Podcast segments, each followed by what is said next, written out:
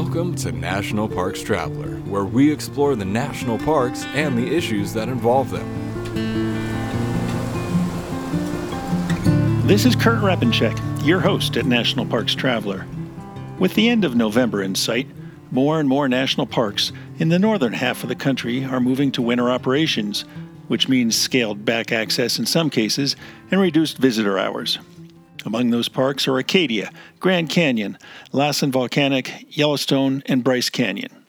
Southern-tier parks, such as Big Bend and Everglades, however, are seeing growing crowds taking advantage of milder winter temperatures. Also in the news this past week, we told you about the Trump administration's decision to essentially block the proposed Pebble Mine, a gold, copper, and molybdenum project that would go in close to Lake Clark National Park and Preserve in Alaska. The Army Corps of Engineers decided against issuing a much-needed clean water permit for the operation, saying it was not in the best interests of the public.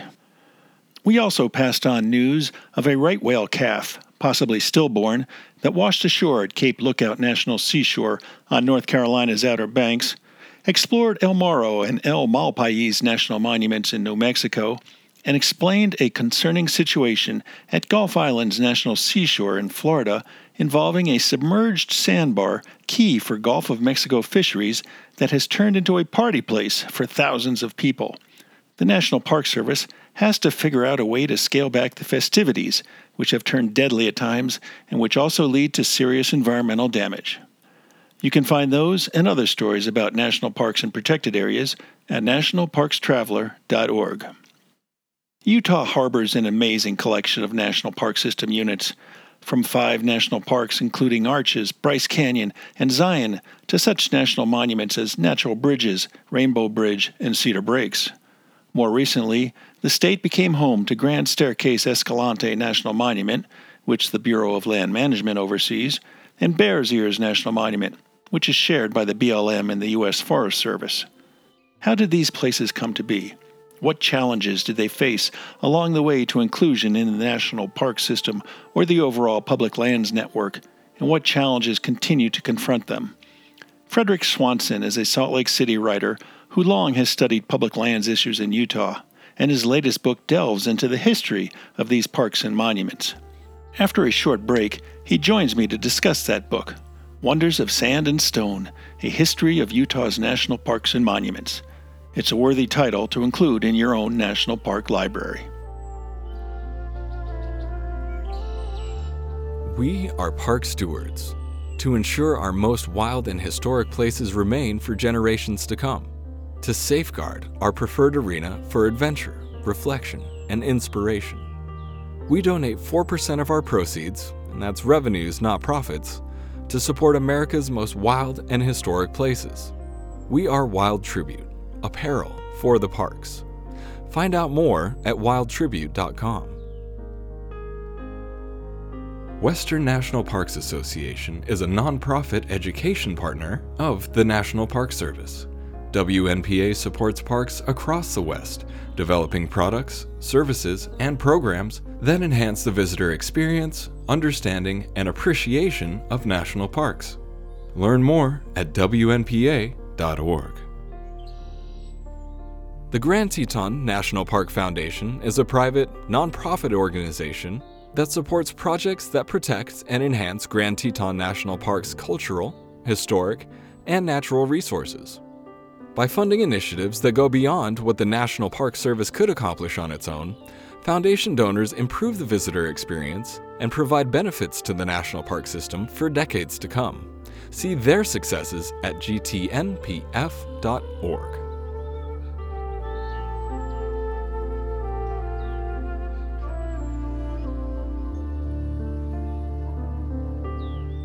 Utah is a state blessed with incredible scenery. It's scenery that is rich with history as well. As spectacular as the landscape appears to us today as tourists, it could be equally demanding, destitute, and crippling to past cultures, homesteaders, and prospectors who sought to tame the canyon-riddled Colorado Plateau landscape in the southern half of the state. Even now, in the twenty-first century, after just about one hundred twenty-five years of statehood, the southern swath of Utah largely refuses to be tamed. So what makes it so appealing? Why did so many explorers sift through the canyon country? How did the national parks, Arches, Bryce Canyon, Capitol Reef, Canyonlands in Zion, materialize out of this landscape that constantly tests human visitors? Frederick Swanson is a Salt Lake City writer who took a deep dive into trying to answer those questions. He put his answers in a new book, Wonders of Sand and Stone, A History of Utah's National Parks and Monuments. Welcome to The Traveler, Fred. Good morning, Kurt. It's nice to be with you. Now, I'll admit it, I love national parks and history. In college, I had a history minor. But what prompted you to take up this challenging project? It really had its gestation way back with Ken Burns's uh, wonderful series on our national parks. And uh, that was back in two thousand nine, I believe. And I noticed that he was taking the approach, along with his writer, uh, Dayton Duncan, of telling individual stories of people who were involved either with creating the national parks or publicizing them, or perhaps they were artists or writers. And I thought that was a, a very useful way to look at our national park lands, our national monuments, from the standpoint of the people who helped to bring them about. And I simply wanted to transpose that approach to Utah, where we actually haven't had an overall comprehensive sort of history of our national park lands uh, for many years in, in a book form. Early on, you mentioned something that I had never heard. You wrote that Zion Canyon was said to surpass Yosemite in sheer scenic magnificence, and it was easy to see why. One wanted to linger in this sheltering desert Eden, a place that seems set apart from the outside world. Isn't that almost blasphemous in the national park world, Fred?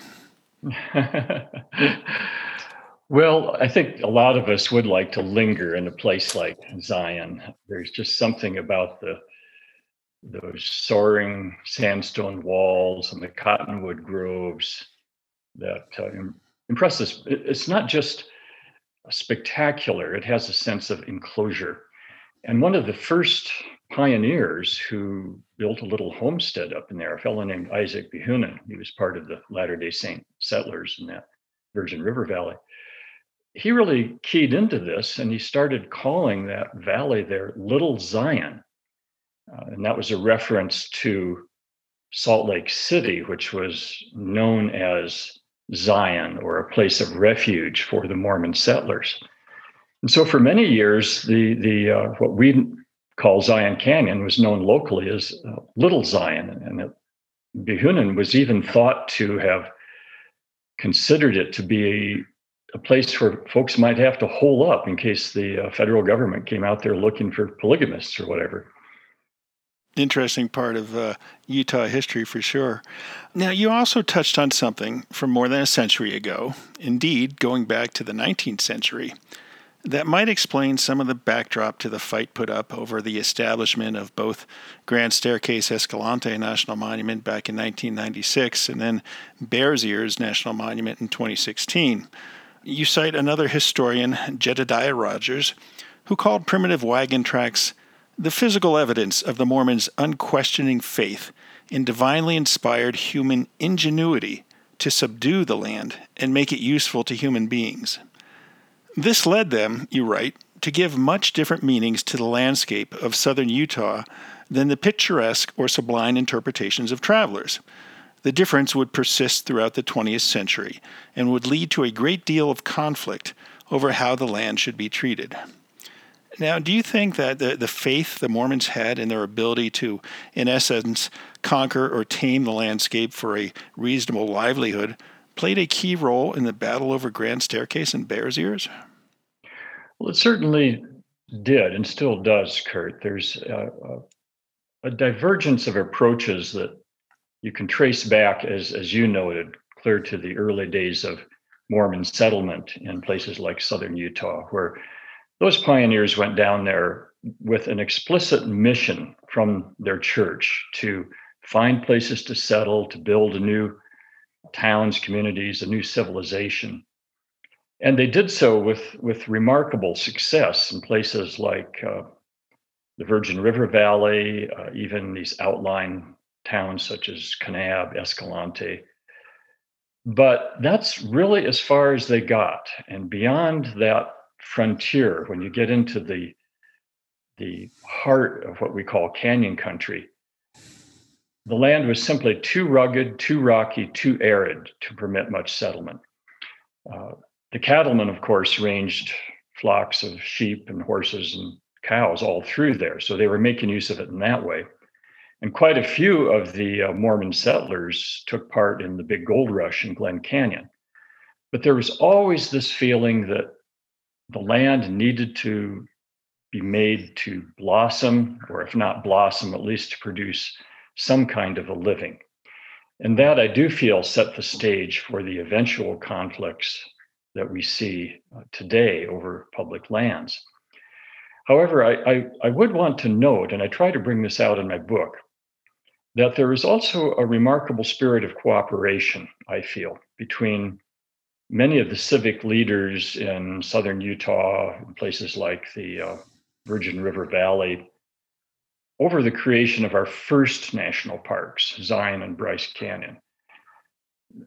They saw national parks as a way to perhaps bring in a little extra income through the tourist business, but also, and this was very important, again, as Jedediah Rogers pointed out in his book, new parks meant roads, and roads were an incredibly important part of the Uh, pattern of settlement and then the desire to improve their connections with the rest of the outside world.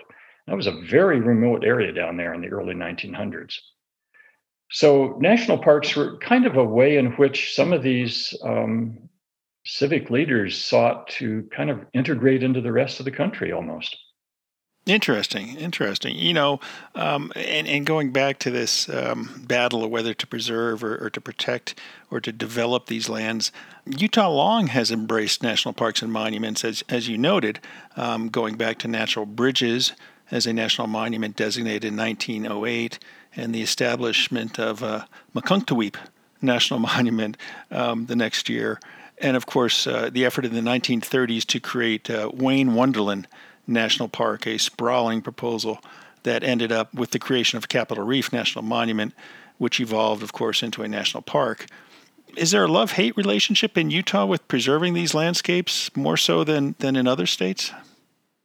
I don't know if I'd venture that it's that much different than other states, but you do have this, this um, unusual set of circumstances with a group of people in the early days, the early nineteen hundreds, who had a a charge from their own church to go out and make something out of these lands, to establish new communities. So that, I suppose, gave it an additional, uh, there's a potential for conflict there.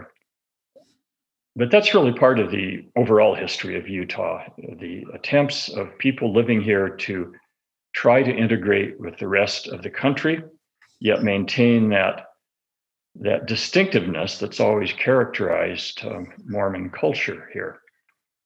So when you consider that in the context of national parks, I, I found it pretty remarkable that so many civic leaders, as you alluded to in, in the Wayne Wonderland, uh, you had Ephraim Pechtol and Joseph Hickman, who were both active in the L D S Church there in Torrey, in the little town of Torrey and Bicknell, in promoting this so-called Wayne Wonderland.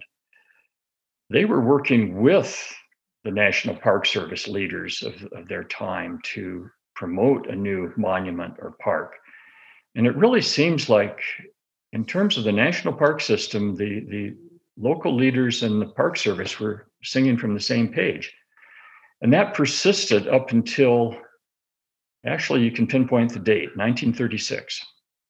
And that's when the National Park Service unveiled this spectacular, incredible proposal for a new national monument in southeastern Utah that would have taken in nearly seven million square miles of the Canyon Country. And this was the, the Escalante Monument proposal that many of, of your readers have heard of. And when that proposal surfaced, it came out of the blue, and it absolutely vaporized this consensus that that both the Park Service and local people have been working to build. Just just amazing. Um, you know, and you can look across the national park system, I guess, where you've got uh, similar situations, certainly at, at Shenandoah and, and Great Smoky Mountains, where the locals were basically told to move out because we're going to create this national park, although in those instances, um, the states of Virginia and North Carolina and Tennessee were behind those those efforts. In, in Utah, you had less uh, less of that in terms of actually having to move out people living on the land.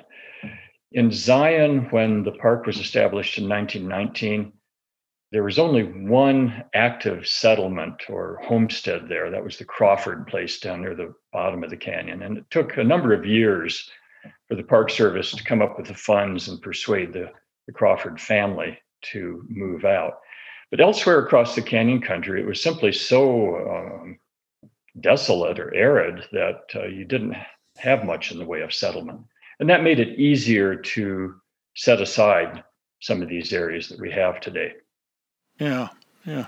Now, myself being something of a throwback, I like to think at times one who perhaps wished he was born in the eighteen hundreds rather than the nineteen hundreds. I, I found it interesting that you cite the author James Fenimore Cooper, the landscape painter Albert Bierstadt, and the author Zane Grey among those who tried to fix the landscape in a moment of pre-industrial time to preserve the primitive before it disappeared. To build on that effort, you noted that during the late nineteenth and early twentieth centuries, it was, quote, possible to find places where modernity had scarcely touched the land and its inhabitants. Even today, a century later, you could still make that claim, right? I think you can, and, and this is one of the, the tremendous attractions of the Colorado Plateau and the canyon country that we have in, in Utah. I think many of us uh, uh, who have been visiting these places for a number of years have felt that sense of attraction. When just say last last uh, winter in, in February, my wife and I went down to Bryce Canyon National Park. And of course, in the summertime, Bryce is a very busy place. But there were relatively few people there in uh, that time of year. It's a beautiful time to visit Bryce, of course, with the snow on the pinnacles and everything. But we lingered one evening right at the overlook. Uh, I don't know if it was Sunset Point or Inspiration Point. And we could look out to the east toward the Table Cliff Plateau and off toward the Kaiparowits. And we only saw two electric lights in all of that expanse. And that's just a, a tremendous feeling of, of believing that this is maybe what the earth looked like a long time ago, or even what some of the pioneers experienced in the late eighteen hundreds, as you say. And is that experience worth something, or is it just nostalgia? Well, I happen to think that our national park system has something to contribute in the way of reminding us of where we've come from in both a, a physical and cultural sense, if that makes sense. Uh, those vistas are just, you know, they stir something in the soul, really. No, they really do. And, and um, I think a great part of the country, unfortunately, hasn't had the chance to experience them. I know um, I grew up in New Jersey and, and fortunately uh, fled west as soon as I could. But I had some some friends who, who later in life um, I was in contact with, and they didn't know what the B L M was. They didn't know how much public lands um, the federal government owned in the West, and, and in turn, the taxpayers, what they owned. And so I think there's a, unfortunately, maybe a disconnect in some parts of the country about what it really looks like anymore. I mean, being able to, to go outside at night and look up at the universe as opposed to being blinded by, by city lights or whatnot. So I think uh, we really are spoiled uh, here in the West with some of these vistas. Exactly. And I think that's where the National Park Service has such a tremendous contribution that it can make and has made in terms of interpreting these scenic features and drawing visitors out of their cars and back into the trails and seeing some of this landscape, explaining the, the ecology and the botany and the cultural background of it. There are so many people that come to these places from all over the country, the East Coast, as you say. Uh, every country in the world visits our parks. Utah has really become a magnet. And that represents an opportunity for education, which I feel is one of the central purposes of the whole national park system. We're talking today with Frederick Swanson, a Salt Lake City writer whose new book, Wonders of Sand and Stone, A History of Utah's National Parks and Monuments, really explores how these wondrous places like Zion and Arches and Canyonlands and even Rainbow Bridge and Natural Bridge National Monument came to be. We're going to take a short break and we'll be right back. Listener and reader support make National Parks Traveler possible every day of the year. If you enjoy the Traveler's content, please consider a donation via national parks traveler dot org. The North Cascades Institute has a large portfolio. It is an environmental learning center, training center, conference center, and leadership center, all set in the splendor of the North Cascades National Park Complex. Learn more at n cascades dot org. Washington State is graced with three spectacular national parks, each different and special in their own unique ways. As the official nonprofit partner and the only philanthropic organization dedicated exclusively to supporting these parks through charitable contributions, Washington's National Park Fund has a mission to deepen the public's love for, understanding of, and experiences in Mount Rainier, North Cascades, and Olympic National Parks. Share your passion for these parks at w n p f dot org. Acadia National Park is one of the ten most popular national parks in the United States. It is also one of the smallest and most vulnerable. That's why Friends of Acadia exists. Friends of Acadia is an independent organization of passionate people inspiring those who love this magnificent park to make a real and lasting difference for Acadia. You can make a difference at friends of acadia dot org. The Blue Ridge Parkway Foundation is the primary nonprofit fundraising partner for the Blue Ridge Parkway. It is made up of people who have a deep love for this majestic road and want to ensure that its natural beauty and the experiences it offers endure for generations to come. Show your appreciation at b r p foundation dot org.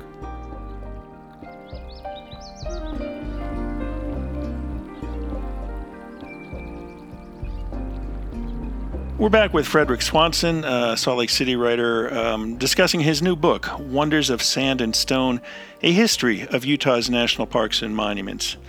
Fred, you must have felt constrained in pulling this project together. I mean, there there was a battle over Echo Canyon and Dinosaur National Monument and how that led to the Glen Canyon Dam.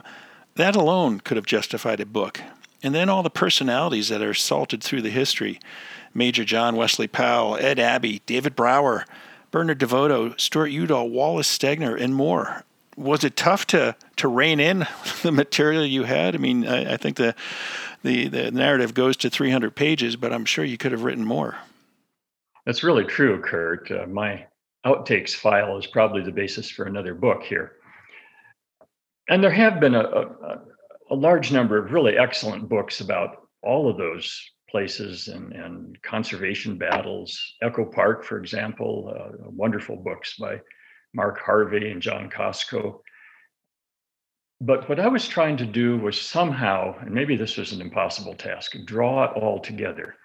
It really surprised me when I started thinking about this uh, project that no one had written an overall comprehensive history of Utah's national park land since nineteen fifty.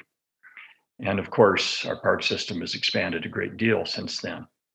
So sure, you have to pick and choose, you hit the highlights.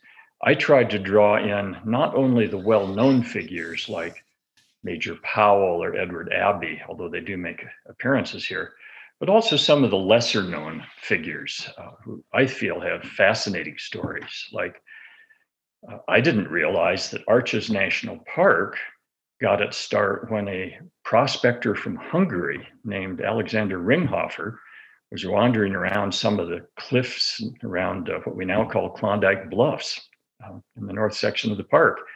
And he thought this was so wonderful that he called up a railroad agent to come out and have a look. And the railroad guy got in touch with Stephen Mather of the Park Service, and the whole process was set in motion for Arches becoming a national monument in nineteen twenty-nine. And the history of these parks is just dotted with these little vignettes, these fascinating little stories of someone who, who wandered off into this amazing landscape and thought, wow, this is really something that ought to be brought to the attention of the outside world, and, and led ultimately to these parks and monuments we have today. Yeah, and then there's the whole the whole chapter of the railroads and, and the role they played in, in building some of these uh, park lodges and, and certainly in, in bringing tourists to the national parks. I mean, it was it was an incredible draw, not just here in Utah, but uh, but across the country. You know, a number of railroads really um, banked a lot of their business on, on the national parks. That's certainly true, and and as we were discussing earlier, uh, Alfred Runte is is. written some excellent books on that subject of how closely the railroads were involved in the creation of our national parks as well as their popularization. And that happened to a degree in Utah. However, none of our parks had a railway right to their doorstep, as Grand Canyon had at the South Rim and Yellowstone had at the north entrance. So what the railroads did here, on the Union Pacific in particular, was develop auto touring services that would provide, oh, like a five-day tour of various national parks that would base out of their railhead. And they promoted this as a package tour. You could take the uh, Union Pacific down to Cedar City, and this is the nineteen twenties and thirties, and get on a comfortable touring coach and go for a tour of the North Rim of the Grand Canyon, Bryce Canyon, Zion, Cedar Breaks. You had a comfortable lodge to stay in, meals. And then one of the, the really neat little features of this is that in the morning, when you gathered on the steps of the lodge to board your car for the next uh, the next place, the staff would come out in their uniforms and sing songs for you. And this is the so-called sing-away. And what a wonderful experience. I, I kind of wish we could go back to that today. Yeah, that would be nice. That would be nice. Now, as you mentioned, you, you really dug um, pretty deep um, to, to find some, perhaps we'll call them unknowns until your book came out, um, individuals who played such a role in, in these places. And frankly, I was I was astonished at the rich material you mined for this book.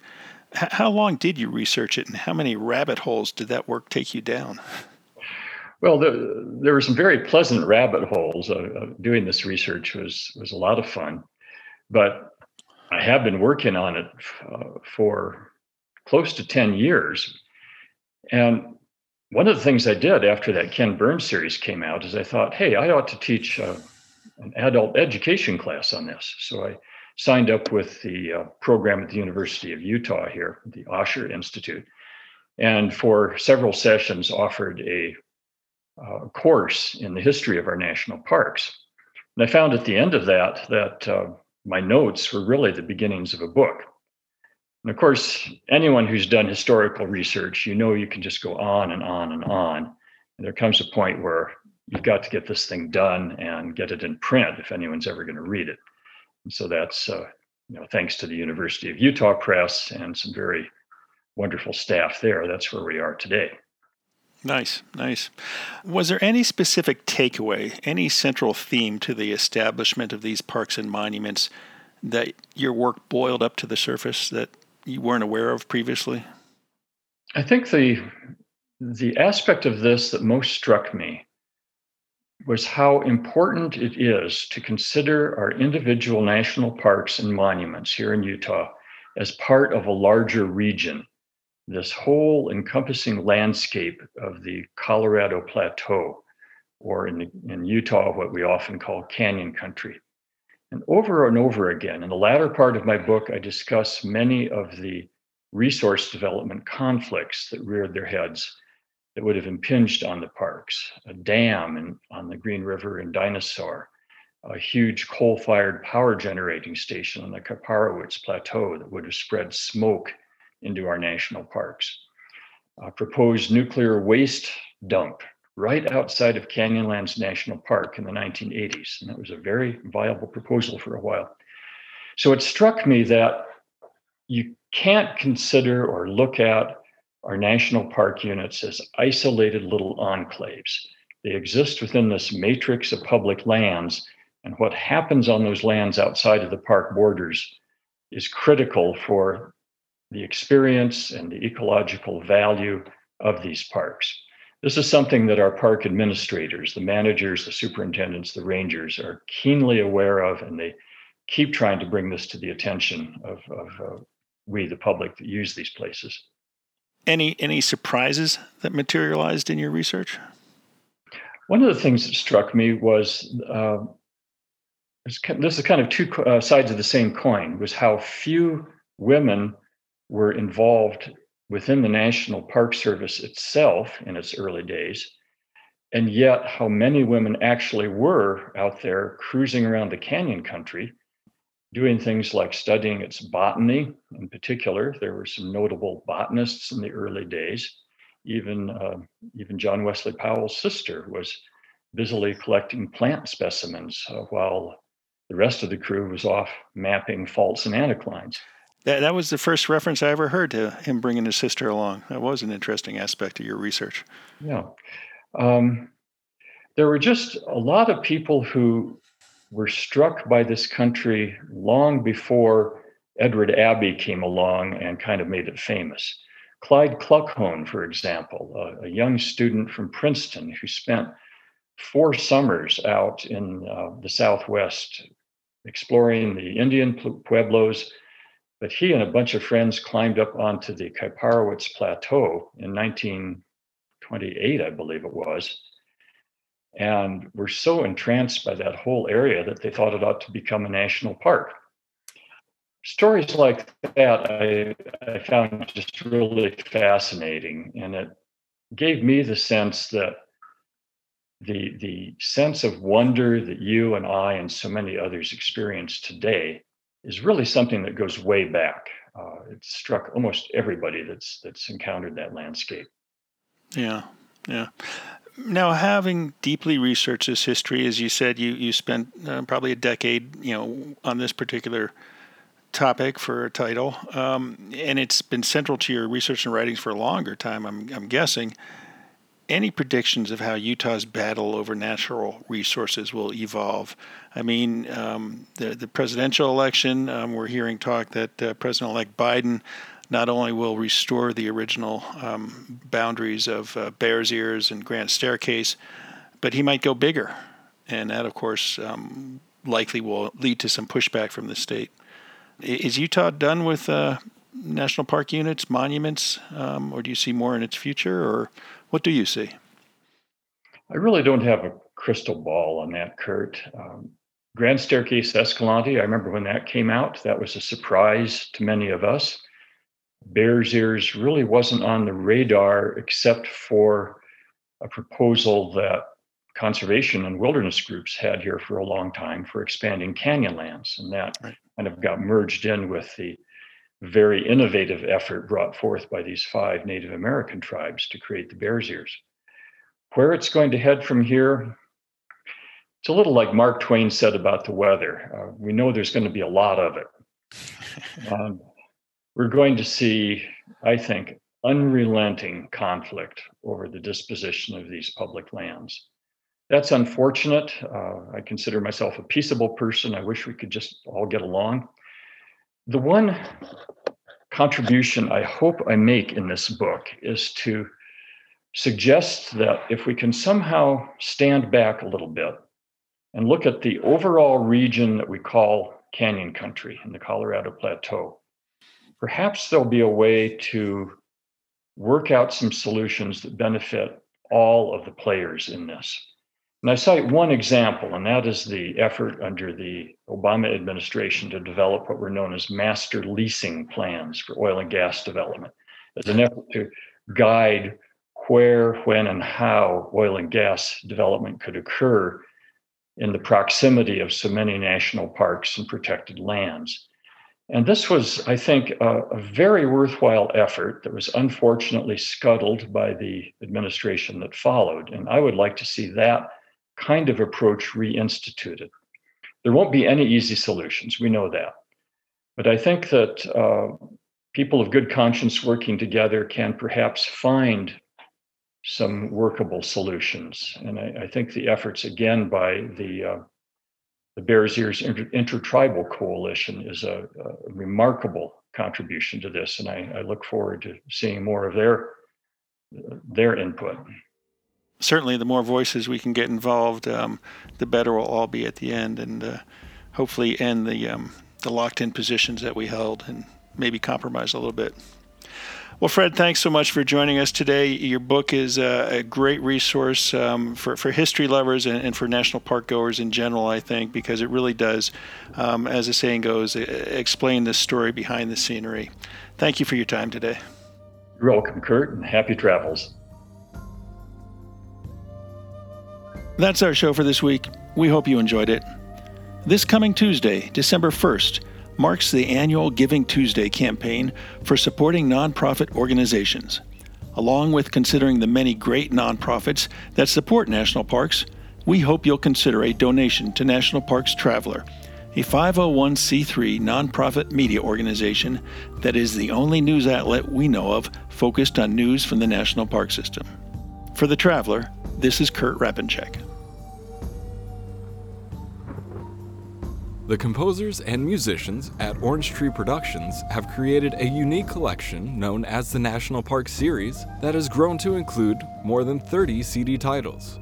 Composed against the backdrop of a park's sounds of nature, these musical scores will connect you with these beautiful places and take you there, at least in your mind. This collection is the number one selling National Park audio series in the world and provides the background music for National Parks Travelers podcasts. Visit them at orange tree productions dot com. Editing and production work for the National Parks Traveler podcast series is done by Splitbeard Productions. You can learn more about us at split beard productions dot com. National Parks Traveler is a five oh one c three nonprofit media organization that provides daily editorial coverage of national parks and protected areas. Traveler's coverage is made possible by reader and listener donations. Visit us at national parks traveler dot org.